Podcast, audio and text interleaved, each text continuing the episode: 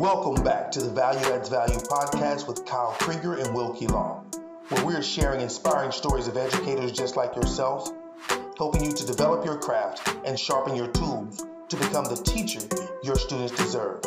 This is the Value Adds Value podcast. Let's jump into this next episode.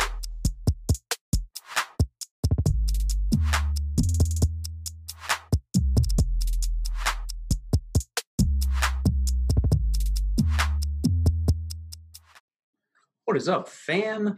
Welcome to the start of season three of the Value Adds Value podcast, where we hope to help you become the teacher your kids deserve. My name is Kyle Krieger, and I am thrilled, as always, to be joined on this lovely Saturday morning by my guy, Will give you all the third. Will, what's happening? What's going on? What's going on? Excited to be here. As as as the old folks would say, I'm excited just to be anywhere right now. Right. So Right, right. So, just a little bit of transparency. Today is the 27th of June. June Um, 27th. See, in Houston, today is a holiday. Okay. So I just have to put this disclaimer in there real quick. Okay. June 27th for the Houston hip hop field. Today is a holiday. I'm going to school you just a little bit on this episode. Okay.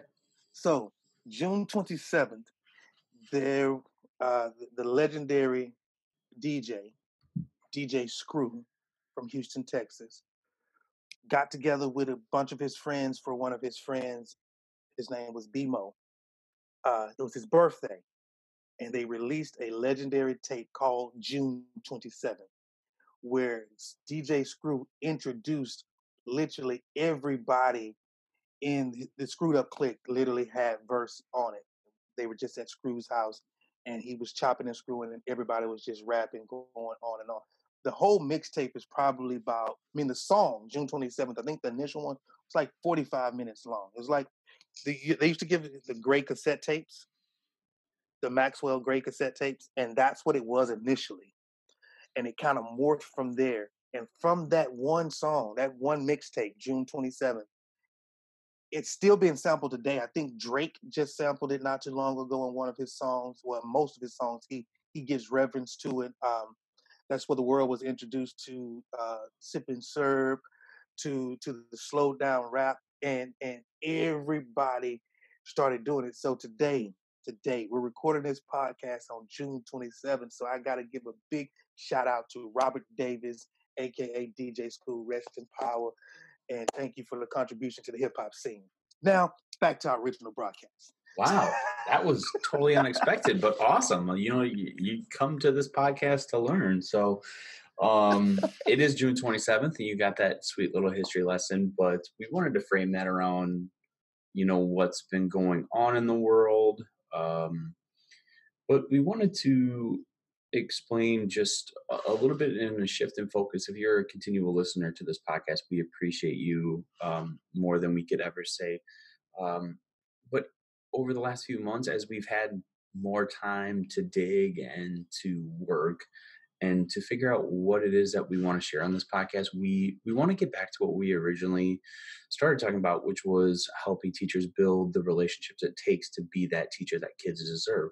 So going forward, um, we're going to expand it to not just teachers but educational stakeholders, and we're going to have a fluid definition of what an educational stakeholder means Mhm. um, because we think that diversity of experience um, is important to share with teachers.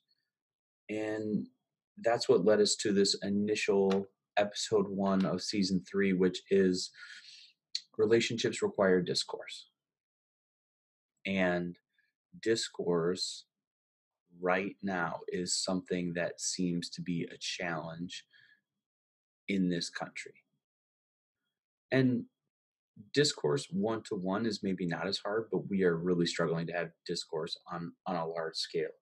So what we want to do in this episode is just talk about you know what discourse looks like in our personal lives, how to transfer that to the professional side and and some of the things you need to be aware of when it comes to discourse on the professional side. So um Will, this is your uh your brainchild. So let's talk a little bit about what why discourse is required for relationships. Well, before we get into the why it's important, we have to get into talking about what discourse is. Um, I think a lot of times we we get so bogged down in what to do that we don't pay attention to why.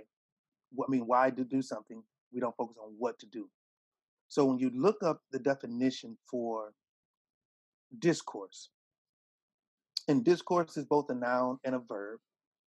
Um, and so, as a noun, it is simply a spoken or written discussion. Um, a spoken or written discussion. So, today, why is it important to have a spoken or written discussion? That's the only way we can articulate our our thoughts, our um, that's how Feelings. we articulate our feelings. That's how we begin to. You can't be, you can't build a relationship with someone without first speaking to them. You know, you, and Britt just celebrated two years yesterday uh, of dating, right? With Yes, that sir. relationship taking place without discourse, No. without a word. If you would have sat there the entire first date and just looked at her, there would have never been a beginning. She probably would think this is some weird guy sitting here and not wanting to talk to me. Uh, because in order for a relationship to work, you must have discourse. Um, I love the way Merriam Webster describes it, and they say it's an um, a formal and orderly and usually extended expression of a thought on a subject. A formal and orderly, usually extended expression on a subject. So, what that says is, I'm going to go in depth about a subject. So, in order to build a relationship, relationships are built off on how much you allow someone to get to know you, how much you get to know someone. And the only way we can do that is by communicating. That is the discourse itself. And people can say, okay, it's just a conversation. Absolutely. But in academia, we call it discourse. We call it discourse. We want to make sure in our classroom, we want to make sure our kids are having discourse because that cements their learning.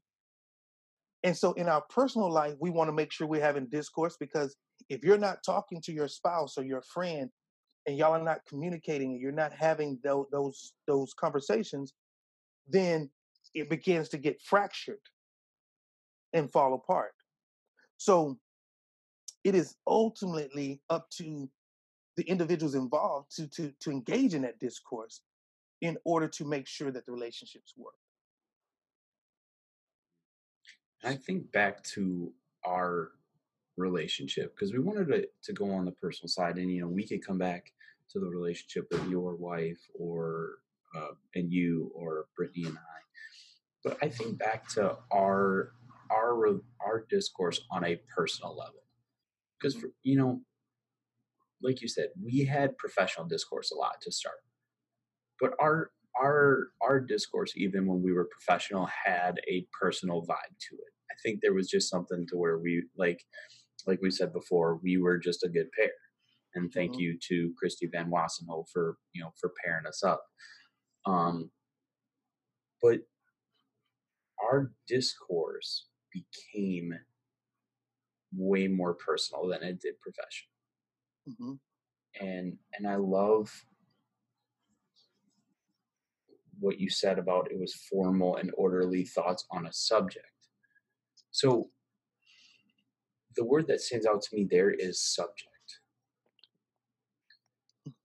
And I think that's what what changes conversation to discourse is when you talk on a subject at length and you talk on a subject um, in an orderly and formal fashion. Now, orderly and formal to me does not mean we're having like a political debate or something that is is structured in how the conversation works. hmm But discourse to me has a thought process behind the words. So, can you talk a little bit? Because we were talking for quite a while before this happens that it seems like a lot of people in the United States right now are just shooting from the hip.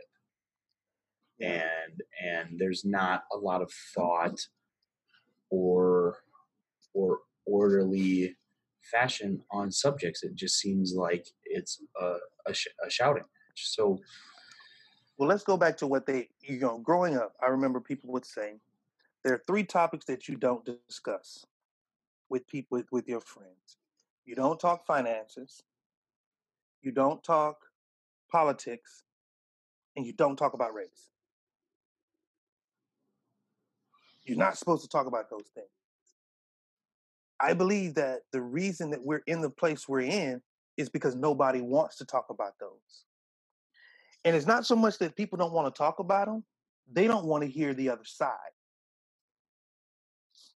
Because one of the sh- things about discourse is discourse is when you look back and I go back to the word, the etymology of the word, it's a to and fro. Um, that's when you go back to the root, they say that the word comes from the Latin word, which means basically reasoning. And it's this idea of going to and fro or to take something apart. So when you're taking things apart in discourse, when you're thinking about that as, as it relates to having a conversation, I'm going to sit and listen to everything you say. But you also have to be willing to sit and listen to what I have to say you have to be willing to listen to my stance on your stance, and I have to listen to your stance on my stance. And again, does that mean that we have to get to where there's a winner or a loser? No, I, am 100% on board with, with Simon Sinek to say that, that we're not in this finite game. Mm. We're not in this game to say, you're a loser, Kyle, because I won this argument and I won. We're in the infinite game to say that this relationship that we're, we have through our discourse is going to get stronger because we talk this out. I understand where you stand. I know where, where where your point of view is coming from. And even if I don't fully accept your point of view, I at least know where your footing is. And so it teaches me how to operate as it relates to you and I. Mm. If I know saying certain words bother my wife, then guess what? I'm not going to say certain words around my wife. Right. And and to clarify that point, um, Simon Sinek, the author, uh, his most recent book is called The Infinite Game, in which he talks about finite games which have a score. There has to be a winner and a loser, and infinite games where the whole point is just to keep the game going. And if you think mm-hmm. about the game as, and he references education a ton, like the whole, there's not a winner and a loser it's just can you perpetuate the game? Can you continue to advance um advance the game and continue to make it better? And and i and i loved what you said there about listening. How often do you feel like you run into someone or you hear of people that say i don't want to talk about re- religion race finances politics because the other side isn't willing to listen to what I have to say? A lot. Because again, again, most people want to talk, they don't want to listen. And most of the people who refuse to to listen to someone else because they feel like someone else don't want to listen, I believe that's a projector. And um, I think what do you what do you what do you mean by a projector? Because I want to make sure everybody listening is clarified. Because I, I think, understand what you're saying, but I think they're projecting the fact that they really don't want to listen and saying, I just won't talk because no one, they're not going to listen to me. So, but what you're really saying is you don't want to involve in the conversation because you don't want to listen to them. And I, you know, again, I've been involved in some, some some crazy conversations with people, some people from all over the world. You know, even with our podcast, don't necessarily say I share the views with every single person we've ever interviewed but I, I at least listen and I can see my growth that has taken place in just the ability of me to listen and to gain perspective of someone else. All too often, when we're engaging in conversation, what we're really telling someone when I want to talk is, I want you to listen to me. But conversation is a dialogue. not a monologue. The moment conversations become a monologue, then the relationships break down. And so when you want to really start to have true conversation, it's that to and fro. It's that I'm going to give you my my my piece. I'm going to take your piece. Now let's go back and forth with our pieces in a peaceful manner. I ain't got to call you names. Come on, man. You know, when I see that in today's political climate, that we resort to calling people names, I go back to, you know, when you were third, fourth grade, and, and, and oh, they don't like me. Oh, peanut head. Oh, milk dud head. Oh, this, oh, that. That's what kids do. You know, my Bible tells me when I was a child, I thought as a child. I spake as a child. I behaved as a child. I acted as a child. But when I became a man, I put away childish things. And so when you get away from that and you understand that as an adult, your job as an adult is to be able to integrate with other adults. And the only way that's going to happen is you have conversation, if you engage in, in authentic discourse. Right. And and what struck me from what you said is that monologue piece. And I think to how many times as teachers it's so easy to get on the monologue stage and just the same be, on the stage be be preachy and mm-hmm. and mm-hmm. and and do those things and we've talked about this a ton on this particular podcast that is when things break down that is when things break down and you know i had a really in to i want to bring up two examples from my personal life because i think they illustrate the difficulty of discourse and they're two of the people i trust more than anything I have spoken at length on this podcast about how still at times it's difficult for me to even listen to you knowing that full well you have my best interest at heart. Hmm. And you don't ever tell me things that I don't already know in my heart. It's the things that I don't want to hear because I know they're things that I need to work we don't like being called out, even though we know what that person is saying is valid. But also, too, you know, I was talking with Brittany, and and we do not share the same political values. And I say values because I think it's important to distinguish between political party and political values. Mm-hmm. I can get on board with someone who says, I believe that smaller government is better, and I believe in lower taxes because I think people can do a great job of spending their own money versus the government spending it for them. That's a completely valid argument. I believe in supporting the military and military spending. Okay, I'm, I'm a veteran. I support the Republican Party because they tend to spend more on the military. I can get down with that me as an educator, I tend to vote Democrat because Democrats tend to spend more money on things like education. That's a political value. But that does not necessarily, that right now, I don't feel like puts me into either political party. Because I feel like that's not what political parties are about right Mm-hmm. And in a situation like that, I try to have a conversation with my spouse. And she doesn't want to have it with me because she thinks I'm just trying to get her into this, oh, I got you moment.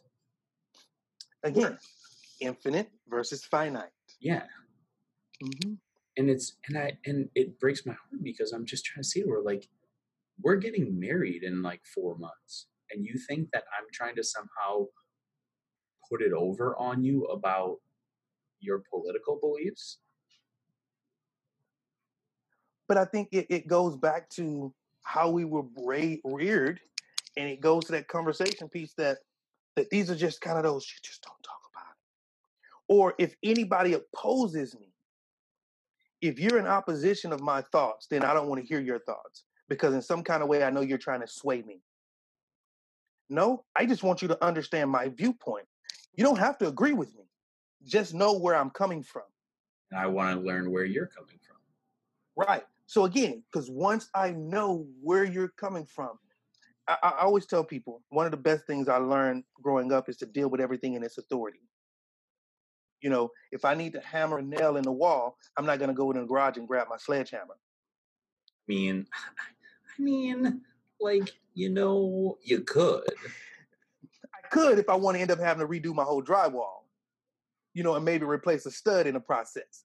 But if I really want to nail eh, a nail, put a nail in through my wall, I'm to go grab a hammer. And when I grab that hammer, I can tap it in and put it in correctly. And I won't do any damage to anything else. It'll be very difficult for me to do that same thing with a sledgehammer. So you have to deal with everything in its authority. So when you're dealing with, when I know you, then I know what conversations to engage in with you. I know where conversations are to get hairy and sketchy between us. And so, not that I would avoid them, but I would think I would make sure that I understand that it could easily kind of go there and be okay with it. But again, everybody does not have to agree with one another. And I think that that is the, I've known my wife for 26 years now. Do we agree on every single thing? Absolutely not. But do I support her? 100%. Just give me your viewpoint. Even if I don't agree with it, I'll move with it and do what you ask me to do. And it's not a matter of when it doesn't work or if it works, be able to say, I told you so or I told you so. It's a matter of, hey, you know, your idea, it worked. It's great. You know, it worked out for our benefit. Oh, your idea didn't work. Okay, what could we have done differently? You know, again, everything has to be a learning experience. But discourse, when you talk about it in length, when you put a a a, a if you put two people in a bubble and you could only live, which quarantine is doing to people, put everybody in a bubble, you know, for three, four months and say, well, actually, my, my daughter said 100. She told me the other day, Daddy, do you know we've been quarantined for 103 days? like, that's almost a third of a year, you know? So when you put people like that, to put people in a bubble together and you force them to have to have difficult conversations, you force them to have to have those uncomfortable conversations. What it does is you grow from it because you learn the other side's perspective. Put the racist and the and, and the anti-racist in the same room and let them have a conversation. But where they listen to one another. Not saying that the racist is going to walk off and all of a sudden say, I'm so sorry for what we've done. Not saying the anti-racist will be like, oh, I'm sympathetic to what you believe. No. But it's going to be able to give you a, a, a perspective of what they see. And the only way you're going to get that perspective is to listen to what they say. And I'm and I'm thinking about what you said because I can't remember who I've been listening to. Um, I think it was actually Jon Stewart. The we were talking about that a little bit ago. He mm-hmm. he said there is no nuance to anything right now. There and and I think that's the thing with discourse is if you're speaking and listening, you can understand the nuance of a person's perspective and and it reminds me i mean that metaphor that you just had i don't know if it was an intentional metaphor but you know of bringing a sledgehammer you know you got that little teeny tiny penny nail that you're gonna pound into the stud to hang a picture that weighs not even one pound. But you bring a sledgehammer. Mm-hmm. and you destroy everything around it. Just for the sake of that little pin nail that yeah. now can't even go there. Yeah. And and i think that's what is difficult and and we've talked about this a ton and I, I, try to preach it in my classroom is stop using the word they and them mm. who are they that's them. what i ask the kids them who, who are them who are they who is them mm-hmm. because i hear a lot of people say liberals or conservatives republicans or democrats they just don't blah, blah, blah, blah, blah, blah, blah, blah. Liberals just want to make this a socialist country and give everybody a free ride. Conservatives just want to, you know, ban gay marriage and you know uh, whatever the whatever the token position is. rather than saying, okay, this person believes in this. I can understand my future father in law as a veteran of the Vietnam War making the way our military members are treated his most important cause. I 100% can support that. Mm-hmm. I can support that he really has a problem with the way the VA works. Oh, yeah. mm-hmm. I can support someone whose family has a legacy of policing. I can support that they tend to lean Republican because they are, you know, as the president calls himself, the party of law and order. You know, here's this thing, you know, and here's a, a, the kind of buzz term right now defund the police. And there's either, you know, and there are people out on both sides that are saying, okay, yep, we're not going to have any police at all. Like there's some people way out on the left that says we don't need police at all in a in a free society. And there are people on the right who say, well, if you defund the police, it's going to be total anarchy. But when you talk about it, maybe, and maybe that's just the wrong term. Maybe if you just said reallocating police funds, it needs to be restructured. Re- restructure restructure police, reimagine any, but but they get so hung up on that one word defund. Well, when they say defund, I don't think that you need to take money away from them. I think that what you do with the money it needs to be changed. Um, example: No one is saying defund education, even though we know education is broken. It has been a broken institution for years, for decades, hundreds of years.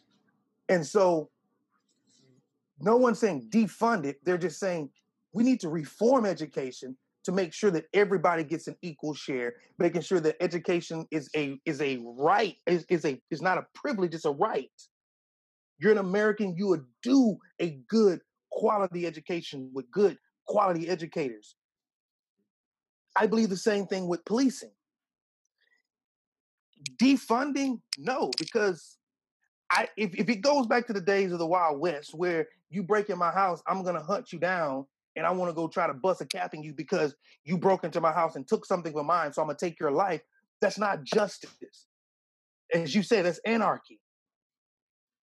But does the does it need to be restructured? Yes yeah, stop training police officers like they're military combatants and train them like they're public servants there's a difference in, in, how you do it. Your police academy should be focused on the de-escalation of conflict, not the escalation of conflict and how to get somebody in the proper hole in order to do this.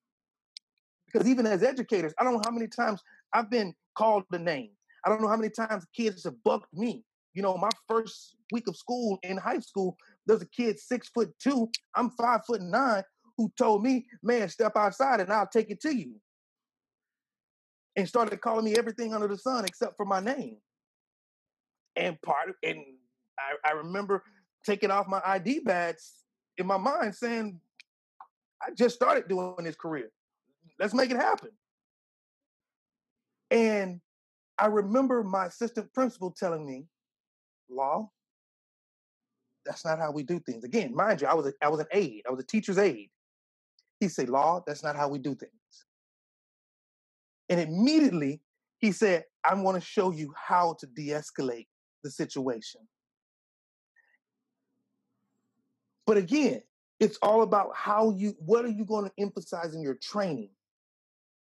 When your training is military style, understanding how to do all of this, did we eventually learn how to do things like the basket hold, learn how to do a proper two man restraint, learn how to restrain while walking without hurting or injuring the person? We learned how to do that. But what are you learning as a police officer? How to take someone down, how to immobilize them, how to hog tie them. So again, shift your focus. Stop buying tanks. You know, stop buying tanks and grenades and all this nonsense and start putting the money on the human factor the human experience that police officers are supposed to be out here for and to protect and serve. I'm sorry that's not the soapbox we're supposed to be on, but it goes back to this discourse. Because regardless of the situation you're in, you have to be able to have a simple, intense conversation without losing your block. And I feel like like the way discourse seems at a city or state or national level is it's just an escalation of force.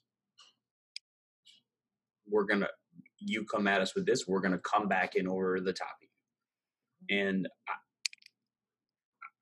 I I just hear a lot of people say, well, the things that this person is justified in saying this because that other person said this about them first.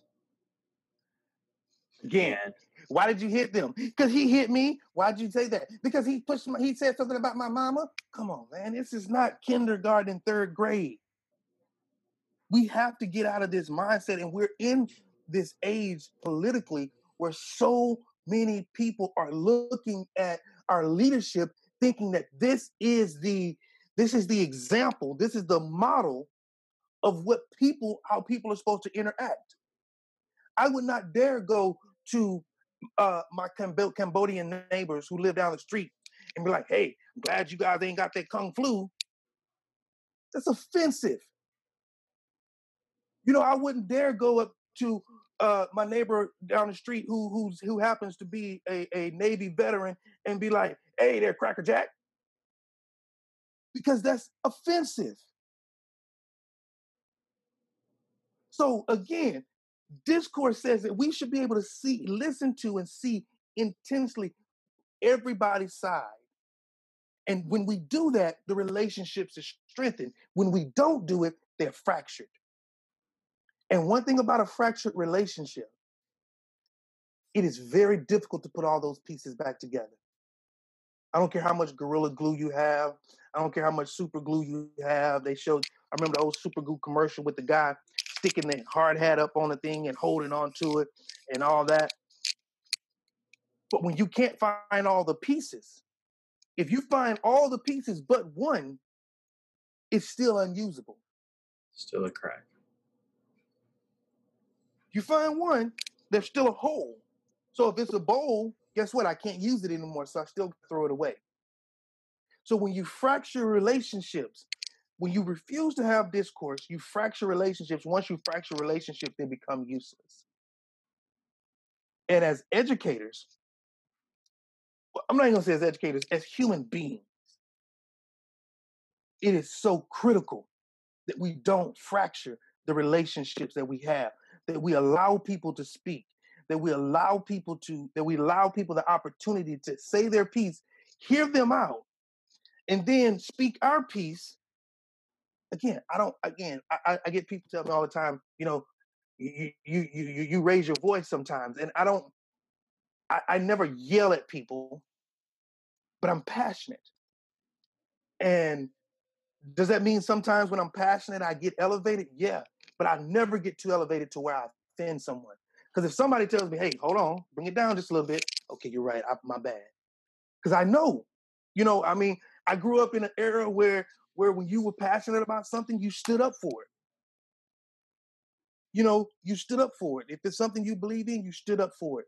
And I think right now, so many people they want to stand on other people's beliefs without really expressing their own you know, I told we, we were talking earlier before about my uncle who was a member of the the Republican delegation here in Houston, and to to hear him tell me as a 14, 15 year old kid telling me to make sure that when you become a voting age, that you make sure you support people who consciously you understand where they're coming from and that y'all are going in the same direction.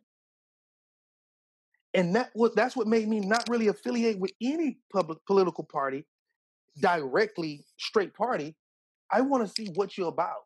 Let me do i'm a research rat. I've always been a research rat i want to know every single thing that there is to know about a person not so much that i don't care about their personal thing I'm, not going to look up and pull up, oh, they got a, a DWI when they were 14 years old. Oh, when they were in college, they got caught smoking marijuana, or he did cocaine when he was in, in, in, in, in at University of Texas. I want to know where do you stand right now today on the issues that I'm dealing with? Where do you stand right now today on, on Black Lives Matter? Where do you stand right now today on reforming police across the country? Where do you stand right now on on the acceptance in, in gay marriages? Where do you stand right now on religious freedoms? Where do you stand right now on the Second Amendment right? Where do you stand right now on the First Amendment right? And when I get, only way I can get that is that I have to engage in discourse with people. Right now, we can engage in discourse without even being in the same room. You know, social media has given us the ability to, to engage in discourse with people that we would probably never meet face to face. So again, when you engage in discourse, everybody gets stronger and grows.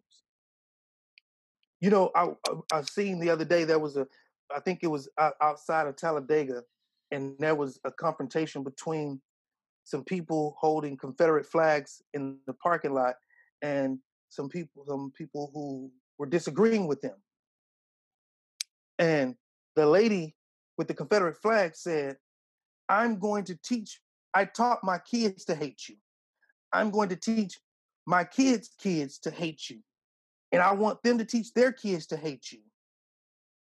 And the question the other person asked was, why? And then the conversation shifted to a shouting match and a waving of a flag. You know why? Because you don't want to answer the question why, because you don't have a good reason why. We're, we're, we're, not, we're not inbred to hate. We're taught hate. We're taught hate. We're taught to mistreat people, either by omission or by commission. We're taught. You don't teach a child how to interact and dis- engage in discourse with people, how to how to how to how to respond to people. You don't teach them that, then you're setting them up for a life to where they're not gonna know, and then they're gonna base it on how they see you do it or how they see other people do it around them. And that narrative we have to shift. We have to shift it. Shift it.